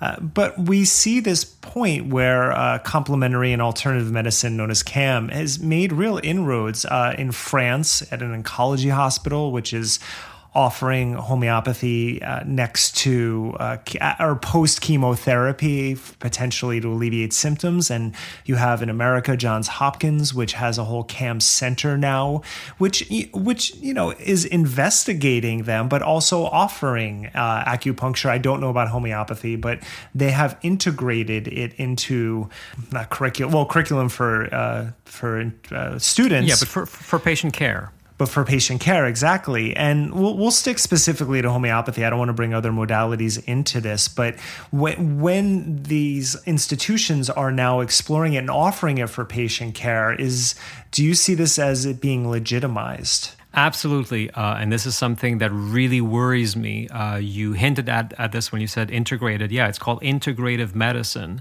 Uh, and it is a rebranding uh, of uh, alternative medicine, alternative and complementary medicine, uh, and the, the the main, the foundational idea there is that quote unquote Western medicine uh, is not sufficient, uh, quote unquote alternative medicine is not sufficient. But when you integrate the two together, you get the best of both worlds. Um, and um, and that is not true uh, because, as as you pointed out, if the alternative to medicine uh, does not have good evidence behind it, and it has not been um, uh, actually, you know, naturally integrated into uh, medicine per se, then why are you offering it? And and the the the answer is that you know, a lot of the people uh, who are in in sort of uh, positions of, of, of making decisions uh, in those hospitals uh, probably don't know any better. Uh, they probably have uh, pressure from public adv- from patient advocacy groups, from people who believe in in stuff like homeopathy, and sometimes there's a lot of money into it. I'm reminded of, I believe it is UC Irvine. they got a massive donation a few years ago, about four, four or five years ago, uh, from a donor who is a big believer in alternative medicine. And so, you know, this guy shows up, uh, gives them, I think it's something like $200 million uh, to build a center for integrative medicine on their campus. And so, how would you refuse that kind of money right? So if somebody shows up with that kind of money because they have you know personally experienced alternative medicine and they believe in it and they want to make sure that it's part of universities and they arrive at a big fat check uh, which what university is going to make a stand and say well no actually those uh, practices have not been uh, uh you know uh, scientifically validated or they've been shown to be wrong. I mean no you're going to take the money you're going to build the center. Um, so so unfortunately that's what's happening is that these practices are being legitimized uh, by being part of integrative medicine in major uh, academic health centers in the US and some in Canada as well. Um, and yeah, homeopathy. I remember a few years ago, uh, the Cleveland Clinic is a particular offender. It has a very good reputation, but it, it also has endorsed all kinds of, of nonsense. And um, one of their higher ups, uh, Dr. Daniel Neides, had written an anti vaccine screed on cleveland.com, and that made it into um, a lot of publications like the Washington Post. Um, and that led reporters to investigate the Cleveland Clinic a little bit more, and they noticed that they were selling homeopathic uh, kits in their gift shop in the hospital. And, uh, and, the, and the, uh, the Cleveland Clinic had to uh, admit publicly that, yeah, we're, we're going to remove those from the gift shop. But they had been selling them because, again, there's money to be made there there. So that's it's a, that's a big problem. I know one of your areas of expertise is cancer research. I'm a cancer survivor, uh, testicular cancer, about seven years ago. So I went through the process, and I I really appreciated my oncologist. Uh, I think any good communicator in terms of cancer, someone like Siddhartha Mukherjee comes to mind. They will tell mm-hmm. you that uh, chemotherapy is not the best option. It's the best option we have right now, and we will develop better therapeutics. There is a sort of religious fervor that happens with quote unquote alternative medicines. But have you seen homeopathic remedies in cancer recovery and how do you speak to that? I, I, haven't really. So I, I mean, I, I did spend um, a few years uh, working in cancer research, also working in cancer diagnostics, uh, but I was removed from the patients. I mean, I was doing basic research, or uh, I was part of a lab that was um, running tests on tumors or on blood samples uh, in order to guide uh, doctors in their diagnoses and in their in their prognoses for their patients, uh, or on choosing the right therapy for for the patient. Uh, so I haven't had that kind of contact, but I mean certainly there is an appeal to complementary medicine uh, if you're undergoing any kind of treatment for, for cancer. I mean, I, I, have been lucky enough to not have had cancer so far, so I, I haven't gone through chemotherapy, but I know that it is horrible. Uh, as you pointed out, it is it's it's one of the best tools we have, uh, but only because we don't have better tools at the moment. It's it's a bit like uh, like democracy. It's the best system we've got, even though it's not it's not, not all that great. Um, you know, so so so I understand that if if you're feeling like crap because you know the inner lining of your stomach is being destroyed and you're losing your hair and you're vomiting and it's just it's it's horrible because of how non-specific it is relatively speaking uh, that you're going to be looking for anything to to make life better. And um, and you know I, I, I I totally understand people who uh, will jump on on homeopathy, on Reiki, on those kinds of practices uh, in order to feel a little bit better. Um, the problem again is that there's there's no good evidence that they work, and when they are offered by a hospital, as you as you pointed out, it legitimizes the practice uh, well outside of, of cancer care, and, and people start to see it as not just a complement, but an alternative to treatment. There was a small study that came out a few years ago uh, about this, this uh, particular thing of, you know, uh, well, if, if it's a complement to medicine, I mean, what's the harm? And the problem that they were seeing is that uh, often when something is pegged as uh, complementary medicine uh, within cancer care, it turns out to be an alternative to cancer care because what it is is that you know somebody has cancer, they're being told, well, uh, we suggest surgery and and chemotherapy. The, this is what the the best evidence tells us. Um, what will happen is that people who go for complementary medicine, uh, yeah, it will be a complement to the surgery, but actually it's, it's going to be an alternative to the chemotherapy. So they find themselves refusing chemotherapy and replacing it with homeopathy with herbal medicine. Um, and so, so uh, on the outside, it looks like you're complementing your medical care with this thing, but actually, it is an alternative to a particular intervention that you didn't like. Um, and these people do uh, more poorly than the people who accept the best, uh, you know, medical standard of care. I preempted the last question I have for you with that religious fervor line as well, because we know that I mean, this can happen in any domain, but specifically, a lot of the people we cover on conspirituality, they have a level of certainty to their belief system. And I've found humility in the medical system refreshing. And uh, fortunately, a lot of the doctors I've worked with have had humility about it, which, which I find comforting personally. But we also know the challenges of communicating these ideas across across microphones across you know we're in people's ear earbuds right now. And how, so for you as a science communicator specifically what are the best mechanisms that you believe we have for communicating science in this current environment? Facts do work. Um, you know just bringing up uh, good information from um, as much as possible independent sources uh, can work um, using empathy uh, really helps. Uh, you know, I have I have a natural uh, snarkiness about myself. I, I, love to be sarcastic, but it's something that I've had to tone down, um, especially as a science communicator, because you know, when was the last time you changed your mind after being called an idiot? Um, you know, it, it, if your if your goal is to persuade, if your goal is to educate, uh, you can't be shaming people or putting them down. Now, obviously, there are uh, influencers at the top of this of this pyramid who are making money out of this stuff and who are endorsing these interventions after being told by by critics time and time again that there's no good evidence behind them. And I think that these people do deserve our scorn and our denunciations. But the people at the bottom who are uh, who are essentially victims of misinformation uh, and who are buying into this stuff, I mean, they they deserve our our empathy and our compassion. I think we need to build relationships of trust with them. Um, you need to make them understand uh, why uh, why we have the opinion that we have. Um, but yeah, facts facts can work. Uh, using empathy, listening to them, listening to their concerns as well, because sometimes they've turned to alternative medicine uh, because they had bad experiences in the in the medical system, and I can certainly empathize with that. I mean, I've I've had uh, some bad uh, interventions there as well, but I've also had some wonderful uh, doctors too. Um, so I I, I I can sympathize with that, and so again, bringing this to the table and saying, I get.